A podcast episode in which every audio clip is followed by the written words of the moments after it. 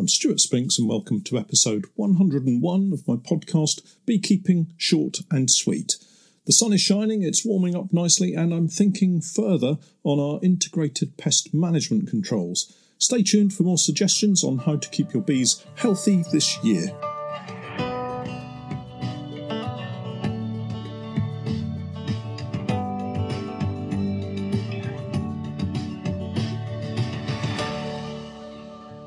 Beekeeping Short and Sweet, a beekeeping podcast for the inquisitive beekeeper with a short attention span. A beekeeper, in fact, just like me. I'm grateful to Honeypore Hives for sponsoring in part our podcasts for this season. Honeypore Hives are, as I'm sure you're aware, Polly Langstroth hives, and we're setting up an apiary full of them this season, courtesy of Honeypore. Check out their range of hives and other equipment on their website, www.messy.fi, that's MESI.fi. I'll leave a link to their website in the show notes as usual. Honeypore Hives, designed by beekeepers for beekeepers. One of the main focuses this week has been getting wax into frames. As you know, we've been cleaning and washing frames and boxes for quite a while over the winter period, and that all comes to its grand finale with the final step of putting the wax into the frames, loading those frames up into the brood boxes with the finished product ready to go out onto the hives. My intention this spring is to get as many of the nucleus colonies into full-size hives as soon as we can to allow them to build up for the main flow in the summer. We may get a box of honey off them from the spring flow, but as I've said many times before, to make honey you need lots of bees and lots of nectar. This week is also the first beekeeping trade show at Stonely Park here in the UK. I'm still not sure whether I'm going as yet. It's tomorrow. My main concern is the increased incidence in coronavirus here in the UK and the fact that I have a 93-year-old mother-in-law who I visit on a fairly regular basis, and I would hate to bring something home and transmit the virus to her in some way. It may well be that I'm worrying over nothing and being too cautious, but I guess better to be cautious than to think that I was responsible for spreading it. At the moment, I'm probably not likely to go, but that might change depending on the advice that comes out. Actually, it will be today, that's Friday. I'm recording this on Wednesday, so I'll let you know next week what happened. Also this week, we've been cleaning some of the poly hives I have.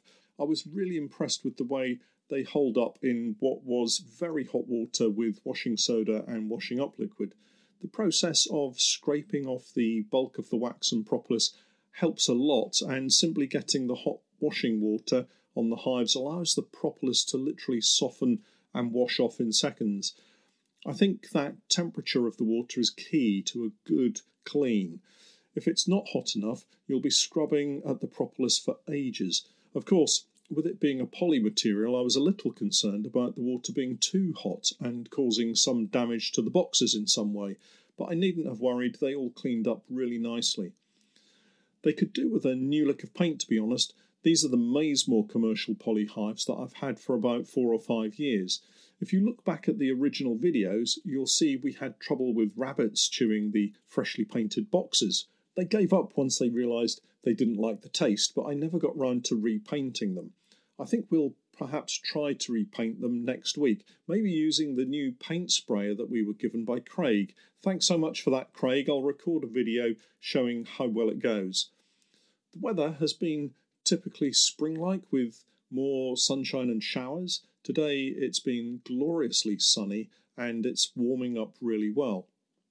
As an aside, I'm also a keen gardener when I get the chance, and I've been getting into my allotment most days for an hour of pottering around before it gets dark in the evenings. I created something called a hotbed in the polytunnel. It's basically a large wooden and metal square with a load of fresh horse manure in it. Amazingly, the temperature has hit over 60 degrees centigrade. That's around 140 degrees Fahrenheit. I was very impressed, and the seeds that I've put into trays on it are growing so quickly. It's been amazing. Just like the bees, growing really quickly and in need of constant attention. Beekeeping and gardening, I think, go together really nicely, and this year I'm hoping for a decent crop not just of honey, but also of fruit and veg. That's not to say that the bees need a huge amount of attention at the moment. I've been keeping an eye on the fondant and the pollen substitute that we added a short while back, and they're really getting stuck into that now.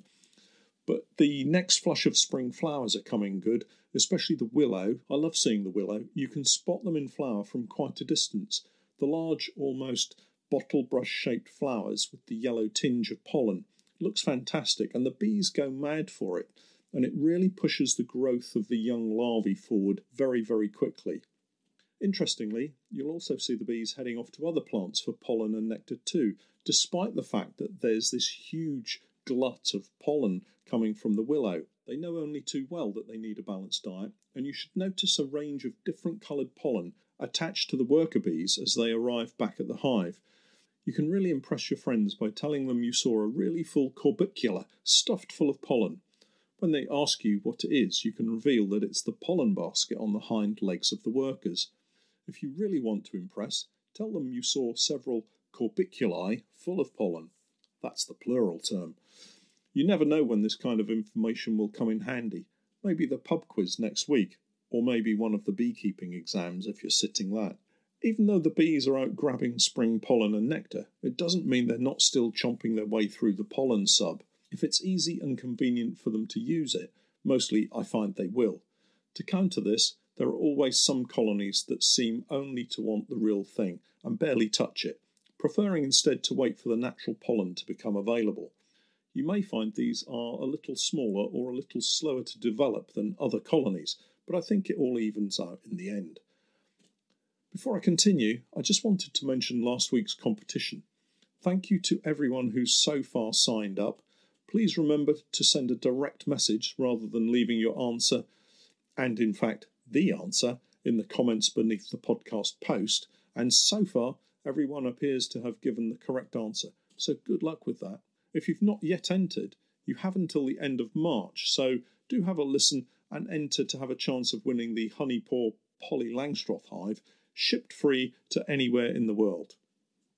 I mentioned at the start the ongoing consideration given to my integrated pest management plan for the coming season. Everyone should have some kind of plan, at least an idea of what you want to do to keep pests and disease under control over the active season and beyond.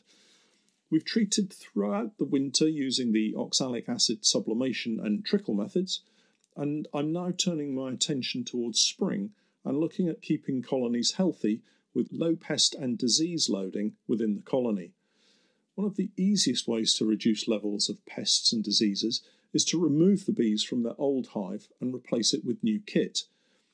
So this could be as simple as taking a nucleus colony that's been shut away in a nuke all year, moving it into a full-size hive and adding some frames of foundation and a feeder. With this example, you're removing the small colony from the nucleus box it spent all winter in and moving it into a clean hive.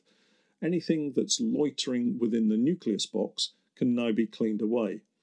You'll likely find a few dead bees, some wax cappings that maybe have formed a small pile and have a wax moth hidden in it, or perhaps some damp, mouldy pollen and wax debris on the floor of the nuke box. These all get cleaned away, the box reloaded with frames of foundation, ready for reuse in the latter part of the spring, maybe collecting a swarm or splitting a hive. For the full-size hives coming through winter, I like to carry out a full swap-out of the floor, brood box and crown board. Again, it's a simple process of moving the existing hive off its stand. Remember, it could be quite heavy, so do get some help. Once moved, place a new floor and brood box on the stand where the original hive was, and move all of the frames from the old hive into the new hive. Add a clean crown board and the existing roof, unless that's a mess too, and that could be swapped as well. A spring clean that will remove a dirty floor and brood box and maybe several nasty critters that you don't want in the hive. You could combine this process with swapping out a few older frames of dark comb if it's a little later in the month, perhaps in April, but don't be too quick to remove old frames if they still have food in them. The weather can still turn really nasty and you may leave the bees without food stores. So this is an example you could include in your own integrated pest management processes It's not difficult, it doesn't take long, and will certainly help in removing some of the pests and diseases that lurk in the hidden corners. If you only have a couple of hives, you could complete the task one hive at a time. In this way, you'd only need one additional floor, brood box and crime board. Once you've swapped out one colony, clean up the overwintered kit and use that to replace the older kit on the second hive. It gets a little more tricky as you get more colonies going, but if you're looking to protect your colonies and maybe increase the numbers you have, you're likely to have enough spare equipment to go round. Ultimately, if you're using the same hive type throughout your beekeeping setup, and I would certainly recommend that, all you need is one complete apiary worth of spare kit, and then you can spring clean one apiary at a time. And that's pretty much how I do it. We maybe have as many as 12 colonies in one apiary. I swap out all the kit, take it back to the workshop, scrape and scorch everything, ready to be used in the next apiary with the same sized kit. As usual, when I say I scrape and scorch everything, I really have to nod in the direction of Pete, who's a fantastic help with this work. That said, we can get round all apiaries in about a week to 10 days, and that's the job done. I mentioned the issue of swapping out frames as well. Just don't do it too early. But it's a great way of giving the brood frames a clean up, particularly the old gnarly ones that have probably been in the hives for a year or two longer than they should have been. I'm sure some of you will know exactly what I mean. If you've had a colony for 3 or more years, this is another integrated pest management strategy you can use to again reduce the levels of pest and disease within your brood area. If you remove around 3 or 4 frames each year, you'll get a full rotation of frames every 3 years, which is brilliant. You can get rid of broken frames, the ones where the wax has been chewed from the bottom corners, those frames that are dark and full of sealed cells that the bees have decided they're not going to use anymore, or maybe the frame where you accidentally pushed your hive tool through last year and the bees never really got to grips with stitching it back together. Spring is a great time for a tidy up and sort out of old frames. But, and it's a fairly big but, don't swap frames too early and make sure you remove the old ones from the apiary immediately. Don't leave them in a pile to sort another day. They'll just be mobbed by all the other colonies in the apiary, and if there is something nasty lurking on a frame, it's likely to get carried across to all the strong, healthy colonies in your apiary. Take them back to your shed, workshop, kitchen table, wherever it is that you do your cleaning work, cut out the wax for rendering down, scrape the frames as clean as you can, and get them boiled up ready for reuse.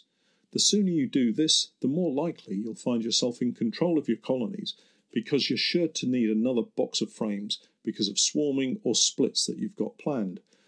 Or maybe just having them ready for swarm control. Either way, you can be pleased that you're in control of your beekeeping. So now we can start to build a calendar of an individual integrated pest management plan.